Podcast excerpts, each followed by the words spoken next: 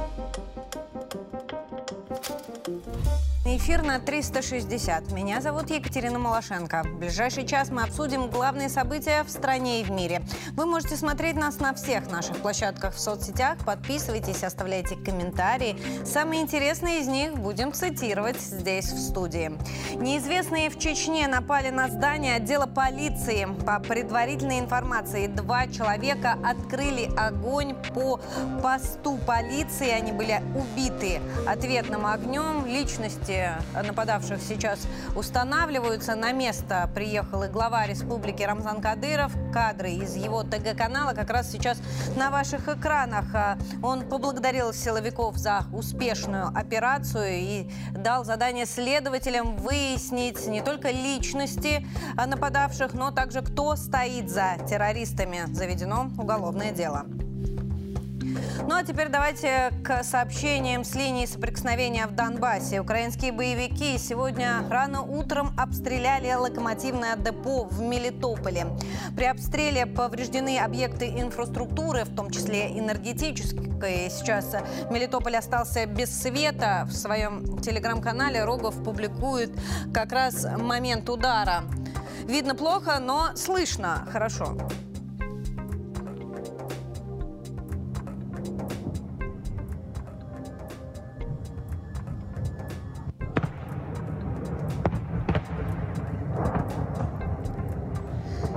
Да, в Мелитополе утром было громко. Сейчас продолжаются восстановительные работы. Без света пока остаются жители Нового Мелитополя, Семеновки и Тамбовки.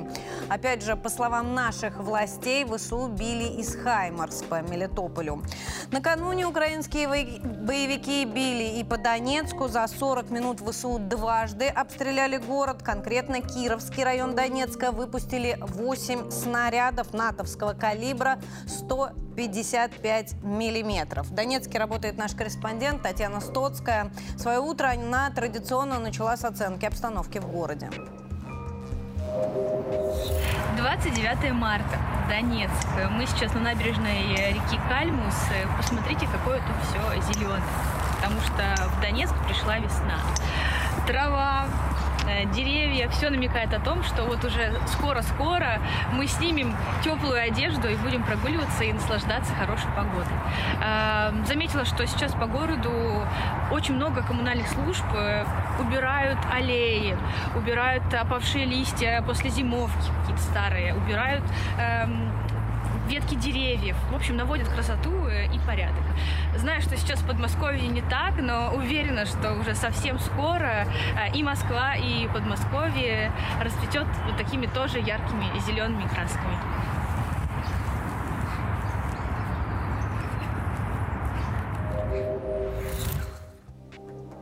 Главное, чтобы небо над Донецком оставалось чистым. А для этого нашим войскам нужно выбивать ВСУ из Авдеевки. Напряженная ситуация остается там.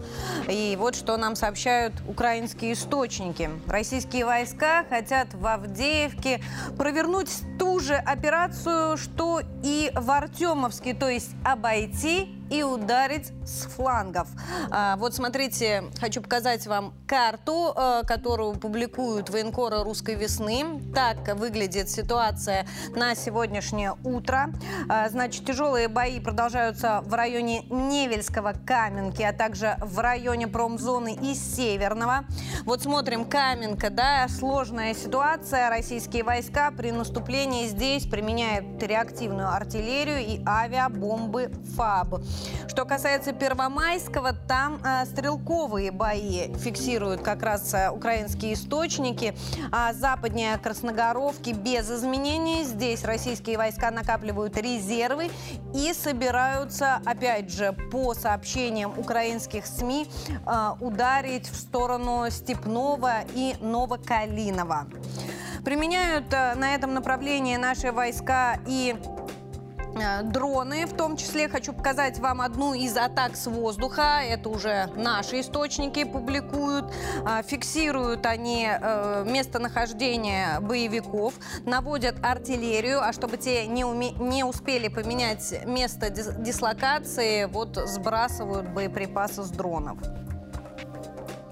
Ну, а киевские власти в этот момент больше озабочены ситуацией под Артемовском. Они считают, что это по-настоящему стратегически важный пункт для них, и оставить они его не могут, готовы бросить любые силы для удержания Артемовска. Об этом уже впрямую сказал господин Зеленский. Он дал интервью э, Associated Press. Смотрите, вот э, как раз кадры из иностранного издания. По мнению Зеленского, Украина просто не может уйти из Артемовска, если если она сдаст город, Россия таким образом получит возможность заручиться международной поддержкой, надавить на то, что украинское общество устало, армия устала, и нужно а, подталкивать Киев к соглашению, на которое он пойти, соответственно, не может. Поэтому так важно для Зеленского сейчас удерживать Артемовск. Ну что, теперь давайте к нашим официальным данным посмотрим, послушаем, проанализируем, что говорит Министерство обороны.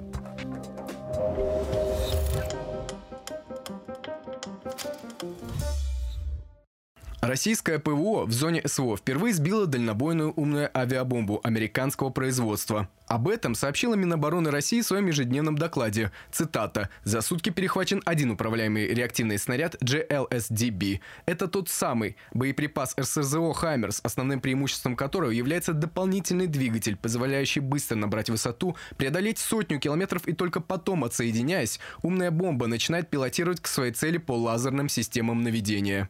Это была когда-то обыкновенная бомба. Она получила инерционную систему самонаведения. У нее есть небольшие крылышки, которые позволяют ей управляться и летать на этот самый. В том, что она запуск... может выстреливать, запускаться не только с э, летательных аппаратов, но и выстреливаться с, с помощью реактивных систем залпового огня. Есть определенные трудности, так как она малоразмерная. Но дело в том, что наши системы, в частности, допустим, те же панцири, они как раз заточены на обнаружение малоразмерных тихоходных летательных аппаратов. Наши ПВО на уровне, и если вдруг придется напрямую столкнуться с мощной машиной НАТО, мы будем на высоте и не позволим им иметь э, господство в воздухе. GLSDB – это совместная разработка Boeing и шведской компании Saab. Утверждается, что дальность высокоточного снаряда превышает 150 километров против имеющихся у Украины снарядов с дальностью 80 километров. Впервые Вашингтон анонсировал поставки Украины этих бомб в январе. И еще об успехах российских вооруженных сил. Наши подразделения уничтожили пункт управления дронами недалеко от Херсона. Сейчас покажу вам официальное сообщение. Для нанесения удара по этому пункту управления использовали системы «Геоцинт». Уничтожили не только сам склад, но также смогли сбить с курса несколько беспилотников, которые вылетели из этого э, э, пункта управления населения. Ну а Киев в этот момент э, отчитывается о том, что он формирует э, ударные роты БПЛА, оснащает их в том числе западным вооружением. Хочу показать вам как раз э, такое хвастливое фото украинского Минцифры. Они заявляют о том, что не только беспилотники поставили в зону спецоперации на вооружение ВСУ, но также обеспечили военных пикапами и э, системами Starlink. Однако э, те же украинские источники сообщают, что все дроны произведены на территории Украины. А, интересно, правда, где у них есть возможность сейчас производить беспилотники. Но, тем не менее, а, именно своими ударными машинами они будут пользоваться, потому что эм, Пентагон им отказал в очередной раз в поставке беспилотников. Э, сразу ссылаемся на статью на РИА Новостях. Как раз здесь есть и официальное э, подтверждение Пентагона. Этой платформе не выжить, если они попытаются применить ее в этой обстановке, заявил шеф Пентагона Ллойд Остин во время очередных бюджетных слушаний. А вся эта история, весь этот разговор про американские беспилотники возник после э, вопроса о том, э, куда же девать списанные американские беспилотники. Э, не так давно э, тот же Пентагон заявил, что они будут э, списывать 48 устаревших моделей MQ-9, э, но вот сейчас появилось э, подтверждение, что поставлять их на Украину не планируется. Э, во-первых, это устаревшие модели, во-вторых, они не способны противостоять российской ПВО. Ну, я хотела бы вам этот американский беспилотник показать. У меня есть как раз его фотография. Он довольно давно стоит на вооружении американской армии. На самом деле э, беспилотник это неплохой. Что касается его э, характеристик, давайте смотреть. Э, используется он и в качестве разведчика, и для спасательных операций, и для высокоточных ударов. Может нести груз около полутора тонн. Управляет таким беспилотником команда из двух человек, 11 метров в длину, размер крыльев, размах э, более 20 метров. Вот что известно. Не такой быстрый, как хотелось бы, и летит достаточно высоко, поэтому его и может засечь наша система ПВО и, соответственно, сбить. А, ну, других причин, по крайней мере, официальных Пентагон не называет. Однако вот э, киевский режим не переживает, э, говорит, что достаточно и своих таких птичек. Ну а мы с вами сейчас поговорим э, еще об истребителях. Вновь встал этот вопрос. Э, Украина требует поставки самолетов в первую очередь. Однако и здесь им снова отказали. Опять же, сошлемся на РИА Новости. Э, потому что именно они первые дали заявление Пентагона э, о том, что истребителей не планируется поставлять. Пентагон заявил, что сейчас Украине нужна система ПВО, а истребители, самолеты, авиация, если и нужны будут, то в будущем. Сейчас необходимости в них нет. Напомню, э, Киев с этим сильно не согласен и продолжает со всех трибун кричать, что в первую очередь им теперь нужны самолеты. Ну, аппетиты у них э, растут. А мы давайте с вами обратимся к экспертному мнению. Мне подсказывают, что с нами на связи есть наш первый сегодняшний гость Алексей Сергеевич Борзенко, заместитель главного редактора еженедельника «Литературная Россия», военный журналист. Алексей Сергеевич, здравствуйте, рада приветствовать. Доброе утро.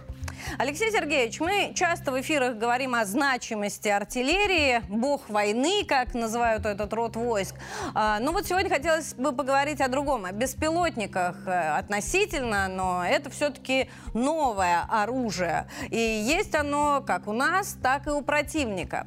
Меня, честно, удивила информация о том, что Украина в состоянии сейчас собирать свои беспилотники. Что это за машины? Наверняка из каких-то запчастей, которые приходят с Запада. Или это купленная машина? Да, конечно. Это не что-то новое, не что-то созданное, собственно, украинцами. Это, в общем, переделка старого. И можно говорить о том, что на самом деле это не создание, а просто сборка каких-то определенных унифицированных моделей. Причем это может быть, допустим, какие-то части от одного беспилотника, какие-то от другого. И вы действительно правильно сейчас отметили тот факт, что беспилотники – это отличительная особенность вот этих всех боевых действий на Украине – а, до этого такого количества беспилотников нигде никогда не применялось. И вот посмотрите, вот по вот а, практически нет ПСУшных, а, потому что там этих танков нет, они их берегут, они их не пускают в дело. Но с каждым днем увеличивается количество сбитых беспилотников. 9, 12, 14. То есть э, количество беспилотников применяемых растет. А, и здесь э, надо говорить о том, что проблема для нас, например, в этих беспилотниках, это э, то, что увеличивается дистанция их проникновения на нашу территорию. Ведь есть беспилотники разного типа, допустим, есть так называемые проникатели, которые идут на низкой высоте, которые идут по рельефу рек, э, идут ниже крон деревьев, и ПВО их просто не видит. И в последний момент они появляются уже в той зоне, где они готовы сбросить э, боезаряд или сами самоуничтожиться по принципу камикадзе. Вот. И вот это, конечно, беспокоит, потому что это направление развивается и будет все больше и больше дронов. И, по сути дела, это война роботов, что бы мы ни говорили. Но ну, Почему вот Штаты отказались отдать им свои списанные беспилотники? Ну, во-первых, там еще есть какие-то технологии, которые американцы просто боятся, что они попадут в наши руки. Ведь посмотрите, все оружие, которое они дают Украине, это устаревшее оружие на грани списания. Вот даже, давайте так реально, да, вот эти, много сейчас идет разговоров о снарядах с объединенным ураном. Но это ведь не то, что британцы сделали сегодня. Это все э, было сделано в 70-е годы. Это все старое.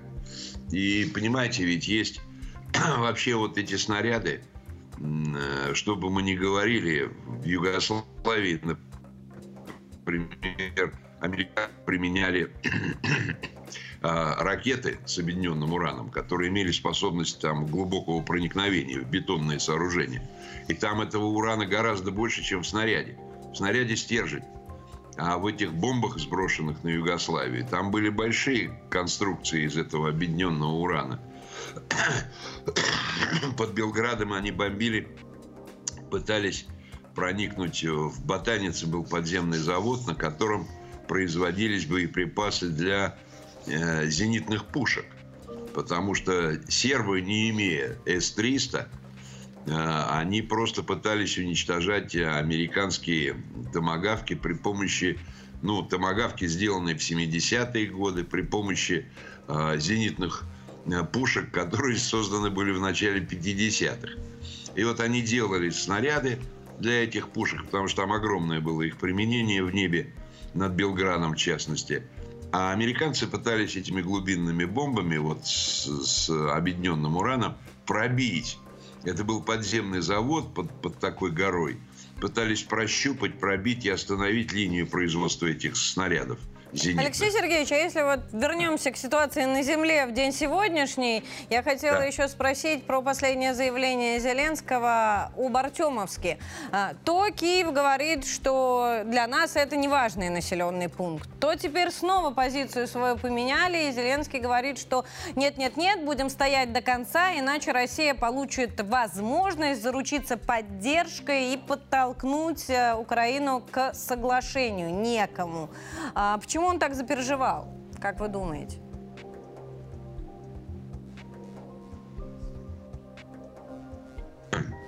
действительно стратегический пункт, стратегическая точка этих боевых действий. Это никто не будет отрицать. И вот ситуация, которая там разворачивается, она тоже довольно интересна, потому что это зона ответственности ЧВК «Вагнер», они идут восемью-девятью группами, они не останавливаются.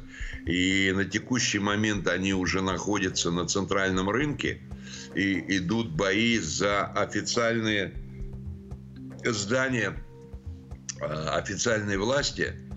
То есть, в общем, э, если так сказать, то потихонечку, потихонечку Артемовск, э, ну, отвоевывается. И там самое главное, это вот дорога, которая единственная осталась по подвозу боеприпасов. Ну, ВСУшники вообще называют ее дорогой смерти. Потому что там огромное количество подбитых грузовиков, боевых машин.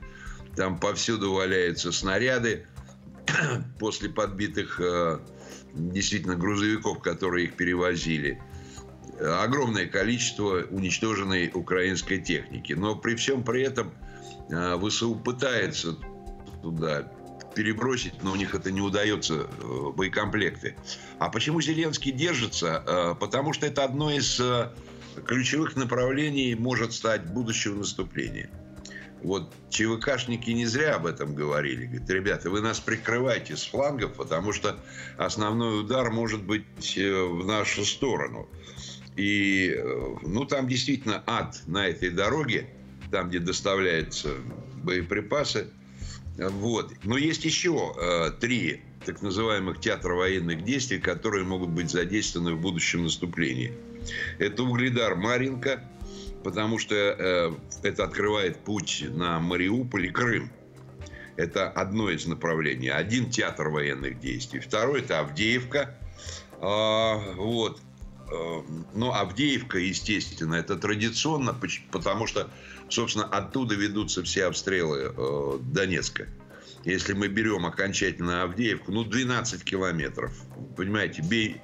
Ой, у меня что-то с электричеством. Бей не хочу. Вот.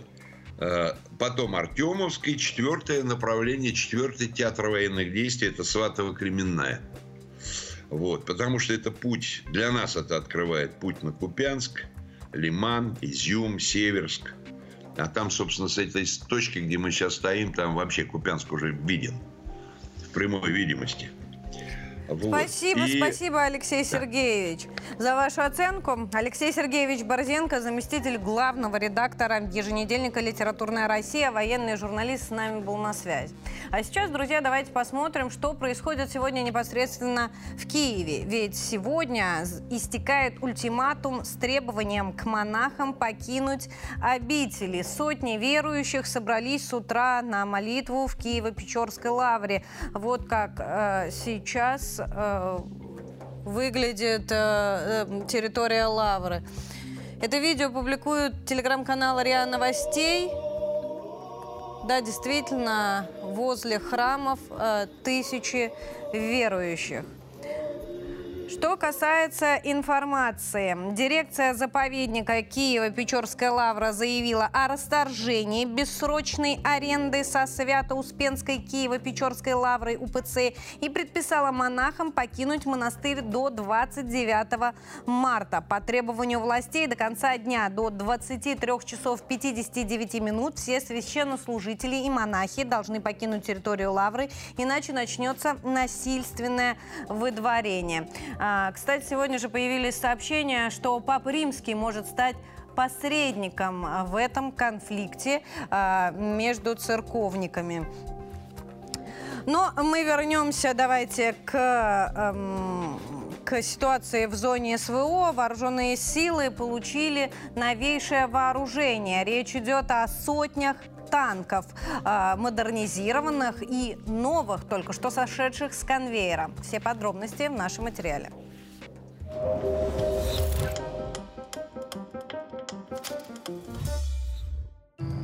Вооруженные силы России в зоне проведения спецоперации получили новейшие танки, только выпущенные из конвейера. В основном это Т-90М «Прорыв», сообщает РИА Новости со ссылкой на неназванный источник.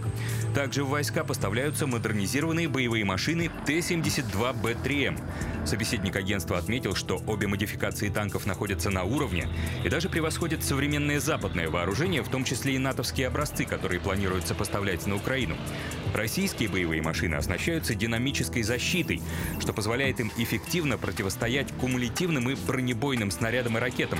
Согласно открытым тактико-техническим характеристикам, Т-90М «Прорыв» и Т-72Б3М оснащены 125 миллиметровыми орудиями, современными системами управления огнем, включая цифровые, и различными прицелами. Дополнительно на «Прорыв» устанавливается пусковая установка управляемых ракет. Модернизированный Т-72 оснащен современным двигателем мощностью 1130 лошадиных вооруженных сил.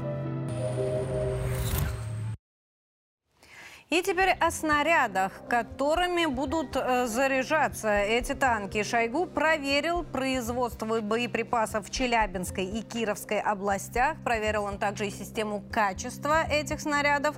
Их количество в течение года будет увеличено в 7-8 раз. Тоже подробности в материале.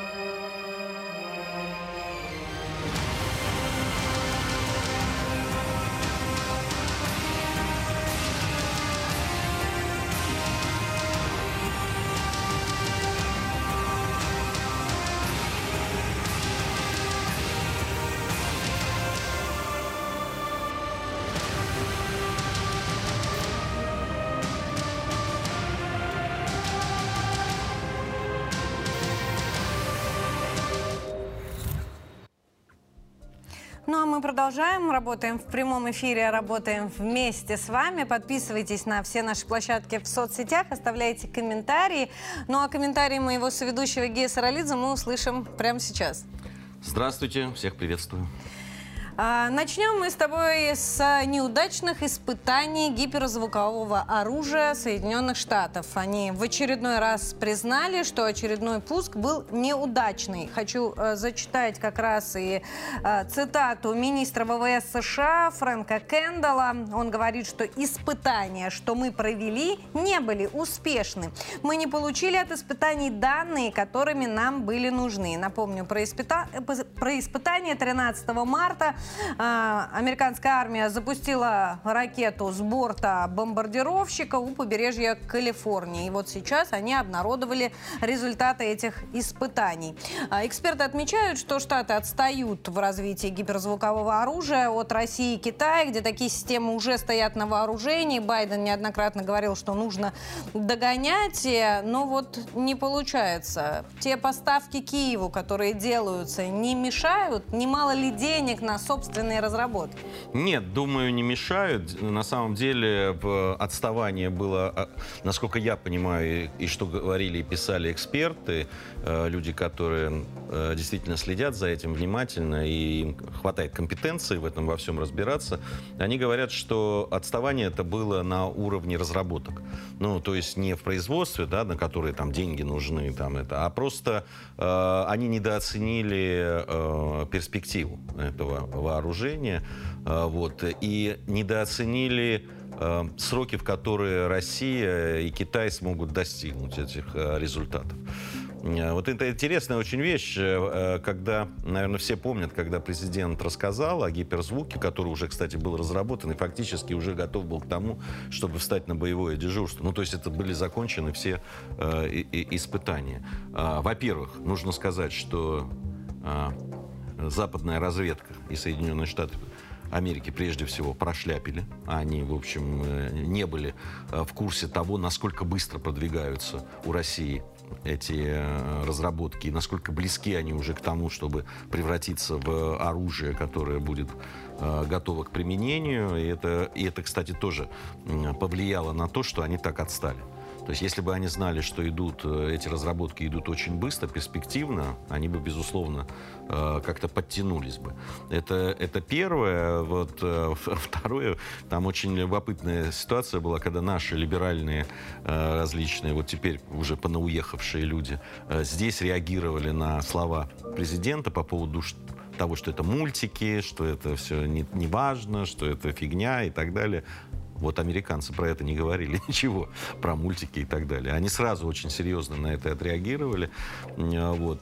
А отставание, да, есть. Тут очень интересно. Они где-то месяца два назад проводили э, испытания и сказали, что все цели испытаний достигнуты. Потом вот после этих вторых испытаний, о которых ты как раз говоришь, э, э, они сказали, что не все цели достигнуты. А сейчас Сейчас пришла... не, не ту информацию, которую нужно получить. Не, которую хотели бы. Ну, просто да, про, безусловно, это, это значит равно э, испытания были провалены. Вот. Я думаю, что тут еще играет э, роль то, что они отстают. А, а, то, что они отстают, и они пытаются... А то, что торопятся, не играют Конечно, роль. вот я и говорю, они отстают, а значит торопятся. А догонять, ждать и догонять – это самые неприятные вещи. Проблемы еще у Соединенных Штатов и в Черном море, они так их назвали, ухудшились у них возможности разведки.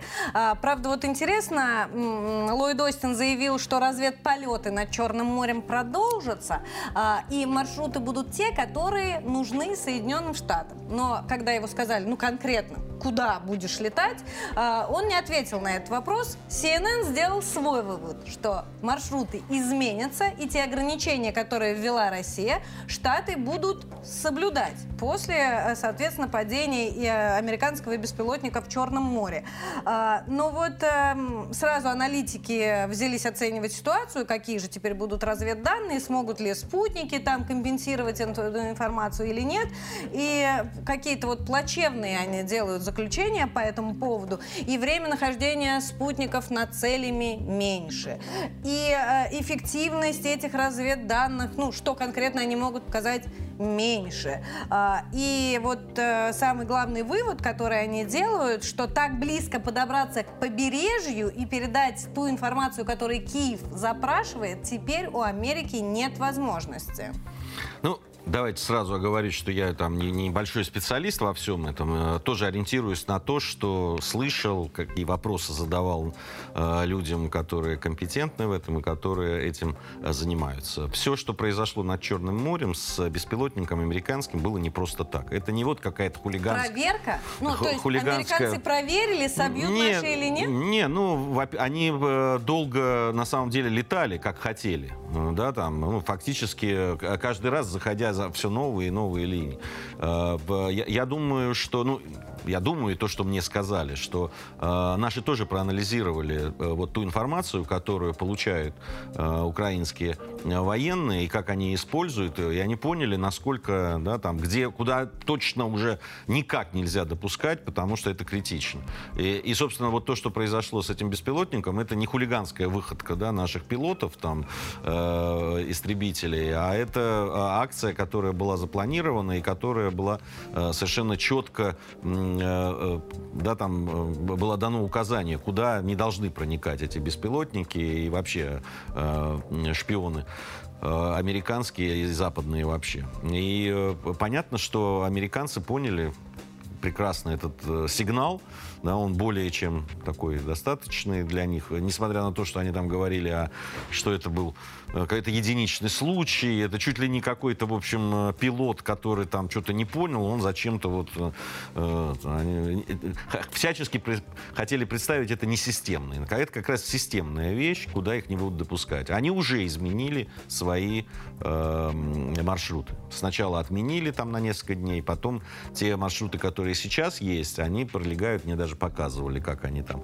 на карте, как они сейчас летают. Это серьезно э, отличается от того, что было до э, потопления этого беспилотника. Так что, э, конечно, конечно, это все. Я не, не скажу, что они совсем лишились возможности передавать данные. Да, все есть все равно э, спутники, работают э, различные э, различные там и беспилотные, и с пилотами, разведывательная авиация э, Запада. Вот, они работают, передают это, но, надеюсь, и как говорят наши специалисты, этой информации стало меньше.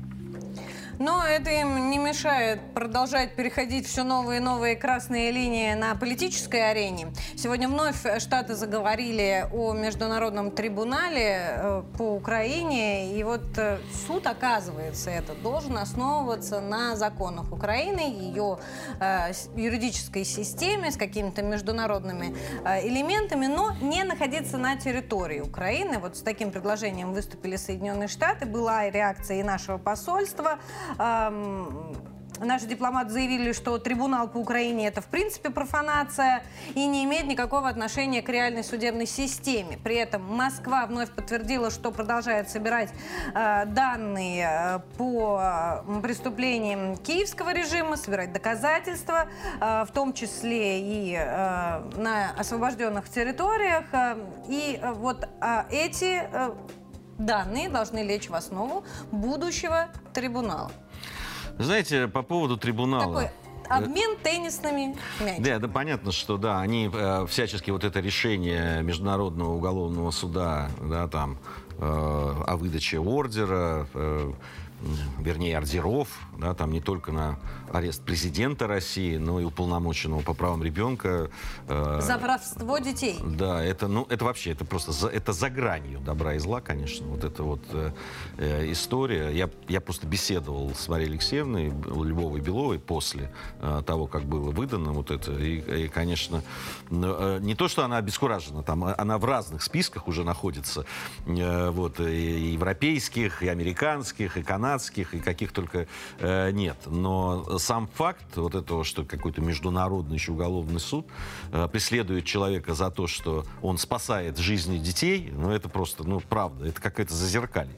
Знаете, на что я еще обратил бы внимание? Э, к сожалению, да, нужно констатировать, что э, неожиданно для многих э, э, Армения вдруг демонстративно, на мой взгляд, э, значит, э, сразу вот после э, того, как был выдан этот ордер, она э, после долгих лет, кстати, э, э, дискуссий, вдруг чуть ли не через несколько дней буквально э, взяла и э, ратифицировала это соглашение, причем э, не просто это сделала, хотя это понятно, что это демонстративная вещь прямо скажем. Да, там, то есть э, довольно близкий союзник, кома, э, э, э, страна, которая входит во все интеграционные э, с Россией э, э, организации, там, и ЕАЭС, и ОДКБ, там, и так далее. Хотя из ОДКБ, я так понимаю, они уже постепенно выходят. Но Мало того, что они это сделали, так они еще и всячески э, да, там, э, муссируют это. Вот, например, э, депутат Национального собрания Армении от правящей, фракции, от правящей фракции «Гражданский договор» Гагик Милконян сказал о том, что ну раз мы уже приняли такое вот решение, значит, этот закон, это, это, поддерживать этот э, международный уголовный суд, значит, мы должны предупредить российскую сторону, что президент России не должен приезжать, потому что мы должны выполнять свои обязательства. Ну, это, понимаете, это, честно говоря, э, ну, это просто провокация со стороны я еще раз подчеркиваю, правящей партии.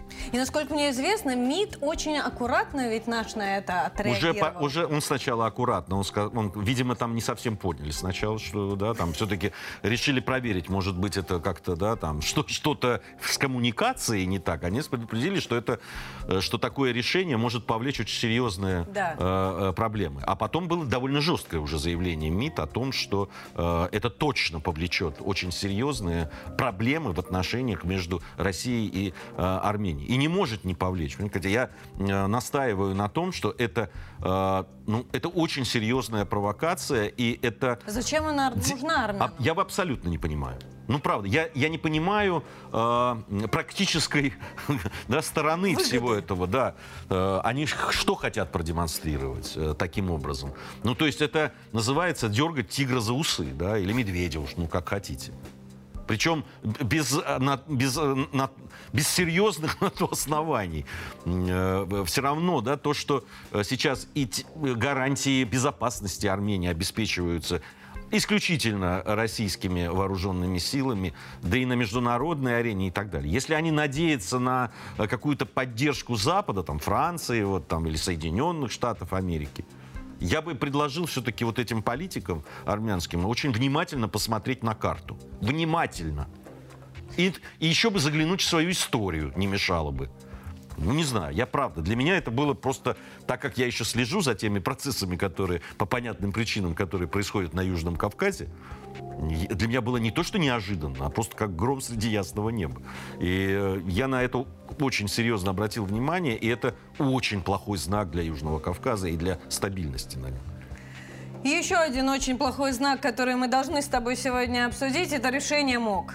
А, безусловно. Тебе сейчас очень понравится эта тема, но сначала введем наших зрителей в курс дела. Итак, МОК назвал критерии допуска российских спортсменов к Олимпиаде. А, давайте остановимся на а, трех пунктах. Вот смотрите, сначала МОК накладывает на Россию санкции и защитные меры. Будем отличать два понятия. Санкции предполагают, что Россия не должна проводить международные турниры, а, а защитные меры а, предполагают, что российских спортсменов отстраняют от всех а, международных соревнований.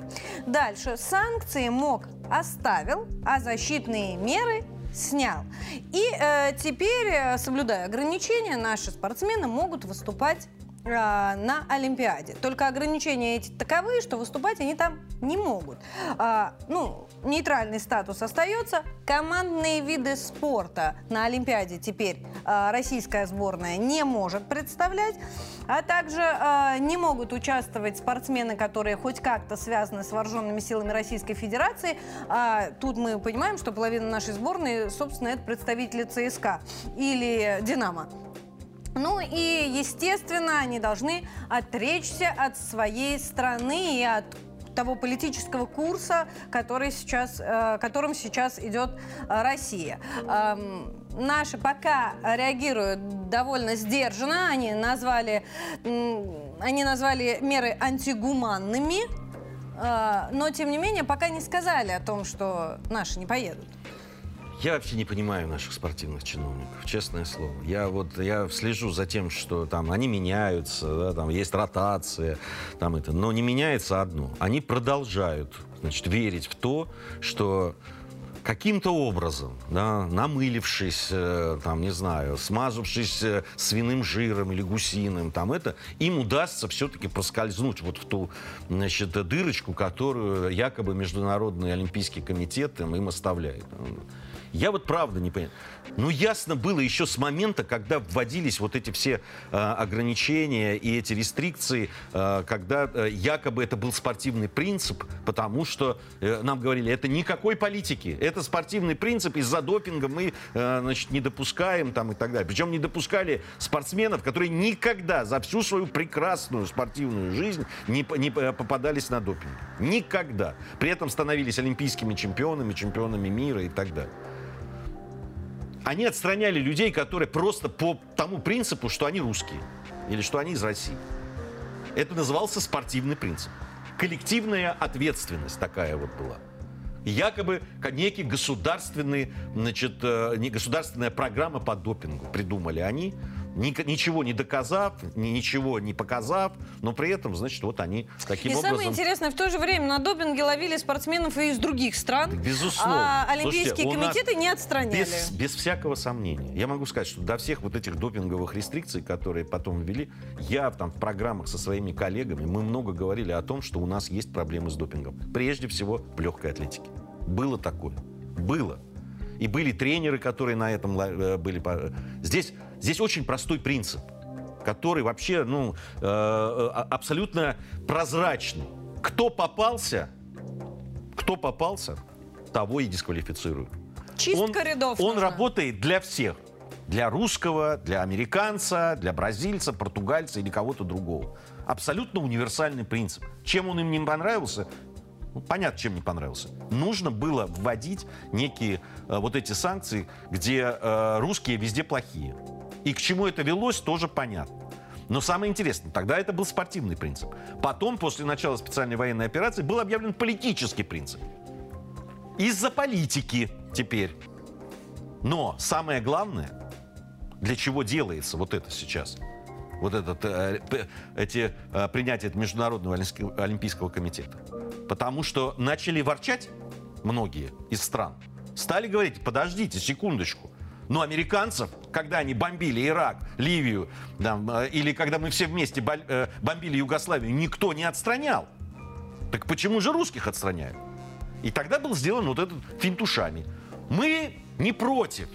Мы хотим, чтобы русские, а уж белорусы вообще непонятно при чем здесь. Ну, правда и белорусских допуск, допустить. Они даже, э, этот э, Бах сказал, ну посмотрите, вот они же выступают и в, НХЛ, там, и в NBA, а, и, и на, в теннисных турнирах выступают, и на других каких-то, и, и бокс есть, и, э, значит, э, э, шпага там и так далее. Выпускай, и ничего, нормально все. Поэтому мы готовы допустить, но только, и вот потом... Вот Но не все. все довольны. Не все довольны. Я бы хотела сослаться на господина Моровецкого, который сделал, ну, просто потрясающий, как мне кажется, э, пост в телеге. Давай посмотрим.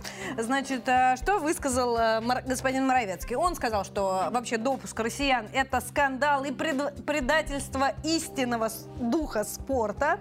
А, и Спорт должен быть свободным от российского влияния. А, и, естественно, поручил там своему министру передать какие-то там твердые возражения. Вот от российского влияния нужно спорт сделать свободным. А украинским спортсменам на турниры по боксу можно проносить э, плакаты политические. И когда китайцы их отбирают э, по пути в раздевалку, очень почему-то и поляки, и украинцы обижаются. И когда э, украинские болельщики приносят на матчи по футболу, э, соответственно, плакаты с требованием поставить им э, оружие, то есть речь идет, вот, смотри, прям э, речь идет об F-16. Никаких здесь политических лозунгов нет. Здесь требуют люди ну, оружия да. на спортивном мероприятии. Э. Это не считается э, нарушением духа спорта. Нет, это не нарушение. Это все надо забыть обо, о- обо всех вот этих стенаниях по поводу того, что спорт не политики, мы там будем наказывать.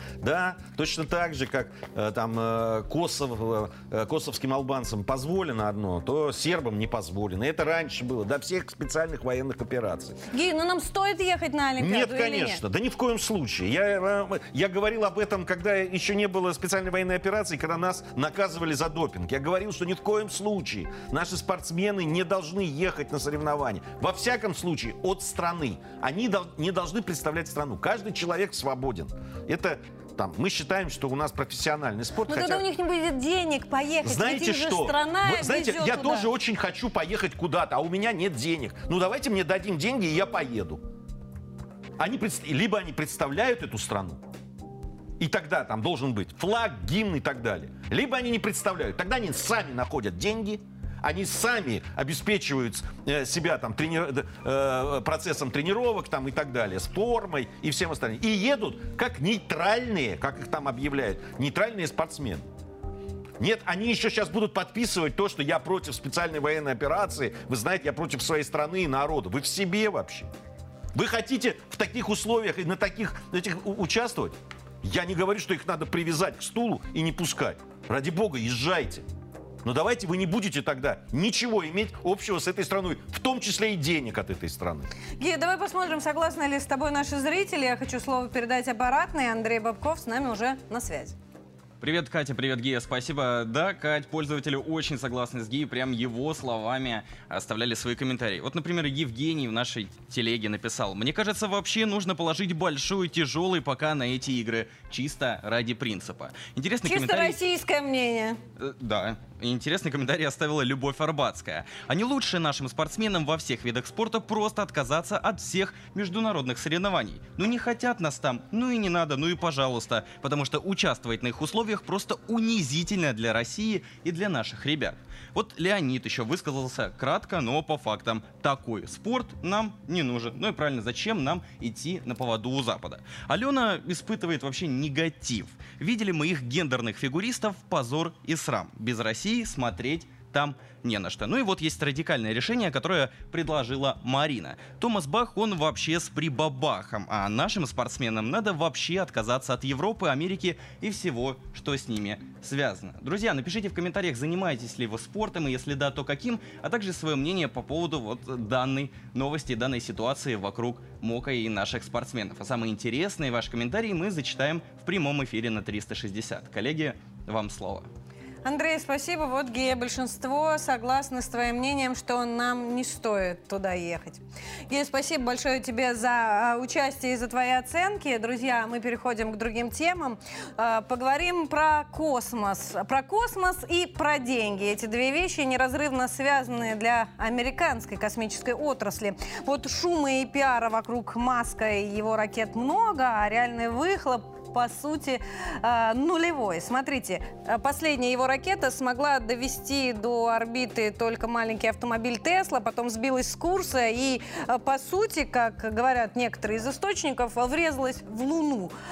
И вот моя коллега Аксинья Гурьянова в своем стриме говорила на эту тему с начальником управления Государственного космического научно-производственного центра имени Хруничева. Святая святых нашей космической отрасли.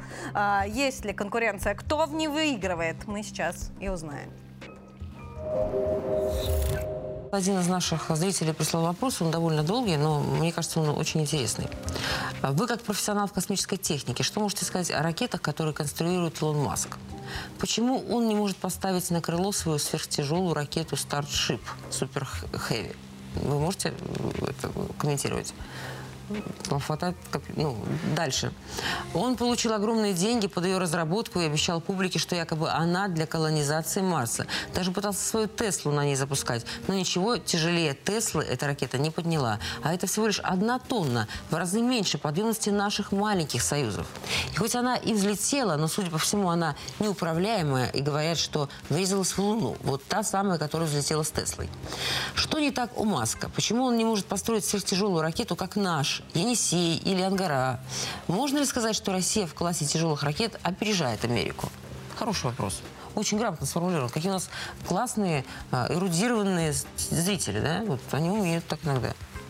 Ну, люди России, они всегда да, были вот э, очень не удивлюсь, что грамотные. этот человек, может, где-то сидит, так сказать, в домике в каком-нибудь деревянном. Знаешь, как он пришел написал. Ну, такие. Ну, Ну, давайте просуждаем. Сам Илон Маск, он хоть и, так скажем, человек достаточно грамотный, но главная задача в Америке что? Это финансирование, делание больших количества денег. ну да. Поэтому деньги приносят в основном большое количество пусков. Большое количество пусков на, больш- на тяжелых ракетах не сделаешь.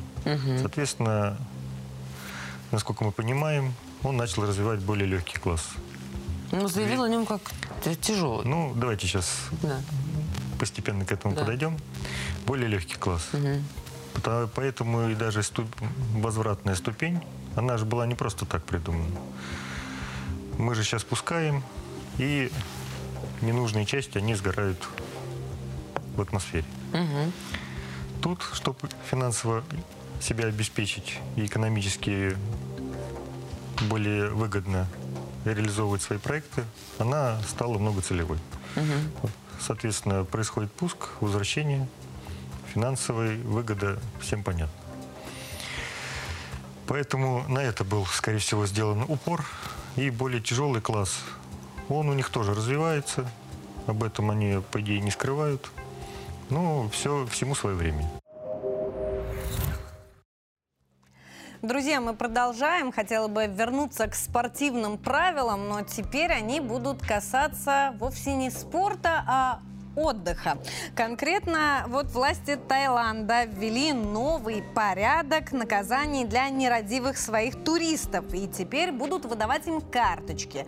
Красные, соответственно, и желтые, как в футболе. Всем, всем туристам, не только русским. Много вопросов наверняка сейчас у вас будет.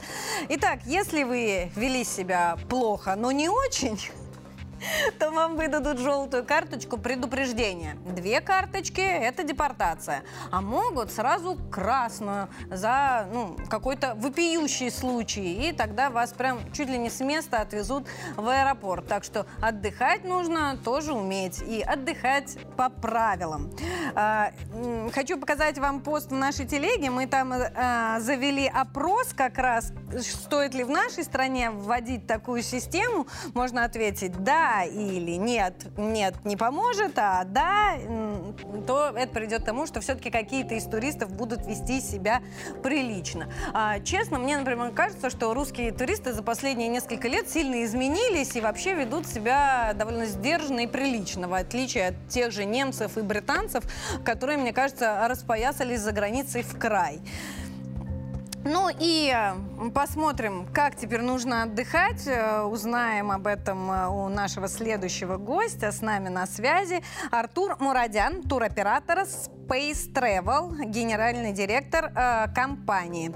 Артур, рад приветствовать. Здравствуйте. Артур, ну вот мы с вами будем говорить теперь э, о правилах отдыха. А, как вы думаете, почему Таиланд решился на такую м, инициативу, так ее назовем? Ну, на самом деле, количество туристов, которые планируют отдыхать в Таиланде, росло из года в год до пандемии. Сейчас тренд на рост сохраняется. И, конечно, чтобы как-то чуть-чуть успокоить отдыхающих и ввести карательные функции, не связанные с... Неужели они за пандемию не соскучились по туристам? Э, Я боюсь, что туристическое это сообщество как раз э, соскучилось и с радостью ждет и точно против э, такой формы наказания туристов, как футбольные красные и желтые карточки. А Хотя вот бы на местное скамейку запасных бы сажали. Да, да, но местное население как раз не очень в восторге, особенно когда пьяные туристы позволяют какие-то выходки или ездят без прав. Здесь нужно отметить, что даже желтая карточка, которая не предполагает депортацию, тем не менее предполагает запрет на въезд в Таиланд в следующий раз. Поэтому здесь очень надо быть аккуратным. Но при всем при этом в Таиланде все-таки процветала коррупция, и здесь мы все-таки видим риск роста именно коррупционной составляющей со стороны полиции, которая просто нашла дополнительный вариант заработка с нерадивых туристов, потому что одно дело депортация, это все-таки довольно сложная и такая тяжелая процедура, но вот взять небольшую мзду за то, чтобы не получать желтую карточку, почему бы нет? Здесь я с вами согласен, что россияне не входят в первое место по, скажем так, э, нарушителям э, режима, так называемого, вот этого карточного. Скорее всего, вы правы, это будут э, европейские туристы или австралийские, которых туда ездит довольно много. Канадцы тоже знаю, любят Тай отдыхать там. Да, Тай а... любят практически во всем мире. Здесь э, как бы неудивительно. Но с другой стороны, мы до сих пор не видели перечень нарушений. И вот это самое удивительное. То есть тайские власти заявили о том, что уже выдали э, порядка 17 карточек. И, и пока речь идет только о Пхукете. Здесь надо понимать, что это не касается Бангкока и других регионов. Но при этом перечень нарушений абсолютно непонятен. И чем им угоди, не угодил кодекс об административных правонарушениях, мы тоже пока не понимаем. Но я думаю, что разъяснения появятся. Самое главное, что карточка, ну, это жесткое наказание прям сразу, то есть э, нельзя отделаться штрафом. А, вы правильно сказали, что это просто для полиции получается способ заработать. Туристы и так везут в Тай достаточно большое количество денег, которые там оставляют. А, но Тай живет за счет туризма. И, и вот еще теперь за карточки. Но у меня еще один вопрос. Может ли эта схема распространиться на другие страны и кто может подхватить э, инициативу? Но на самом деле э, здесь, скорее всего, другие туристические страны понаблюдают за ходом этого эксперимента и через какое-то время сделать выводы. Мы видим, что э, инициативы по администрированию туристических потоков э, обычно набирают ход довольно быстро. То есть это и введение курортных сборов, и налоги за проживание в отелях. То есть любая форма монетизации быстро распространяется. Другое дело, что администрирование туристов обычно не получает развития. Всем же надо, чтобы турист в страну возвращался, а не, не, не, не закрывался доступ. И у всех стран, принимающих российских и мировых мировых туристов есть формы, когда туристу запрещается въезд, если он что-то натворил. И, наверное, фактором риска вот эта карточная система даже станет для наших сограждан, которые предпочитают на длительный срок находиться. Вот здесь, попав из-за какого-то нарушения и лишившись возможности там провести месяц, как это делали наши туристы, зимовали, скажем так, в Таиланде, вот для них это большой фактор риска, нежели чем для туриста, который выбрался на там 10-дневное классическое путешествие. Спасибо вам большое за вашу оценку. Пожалуйста. Артур Мурадян, генеральный директор э, туроператора Space Travel, с нами был на связи. А сейчас слово вновь хочу передать аппаратный. Андрей нам уже советовал заняться спортом, а тут хочу предложить совместить приятное с полезным. А, Андрей, вот собираем тебя в спортивный тур в Таиланд, чтобы ты как-то правила соблюдал. Ну и заодно, как это, себя в форму привел. Э, Спасибо, да, по поедем. Буду очень э, культурным, вежливым, э, вот. И без желтых карточек, надеюсь, обойдется. И Но, в кстати... майке с Z, да? Ну, как вежливые люди. Э, комментарии. В общем, Сергей, э, допустим, допустим, да, вот это нововведение таиландское, как ты сказал, очень похоже на футбольную систему, Сергей одобрил. Он написал, в нашей стране тоже стоит такое вести. Причем не только для иностранцев, но и для гостей с паспортом Российской Федерации. Ему на это, конечно же, ответило очень много людей. Вот мне понравился комментарий Ирины. Она написала, сначала туризм развить надо до уровня Таиланда. У нас очень красиво, но туристов могло быть, конечно, больше. Иван Васильевич написал, это за пьяный дебаш Ши и вроде того давно пора. Ну, правда, люди, которые приезжают в другие страны, конечно, должны уважать и местное население, и традиции, и в первую очередь вести себя, себя культурно. А вот у Ювенала слегка другой взгляд на ситуацию. Он написал, в наше время достаточно сотрудникам миграционной службы работать в полной мере и следовать букве закона, а не брать взятки с мигрантов, как вы с экспертом обсудили, как раз таки, чтобы этот закон не стал просто такой подработкой для, а, собственно, представителей закона. А вы, дорогие друзья, все еще можете высказать свое мнение, на что это похоже, будет ли это работать в Таиланде и, как вы думаете, ведут ли что-то подобное в других странах. И самые ваши интересные мнения мы зачитаем в прямом эфире. Катя, тебе слово. Спасибо. А также можете написать, э, удастся ли нашему Андрею отправиться в Таиланд на какой-то спортивный тур. А самое главное, э, сможем ли, э, сможет ли он вести себя прилично и не получить желтую карточку. Ну и на этом все. Оставайтесь на 360. Самое интересное только у нас.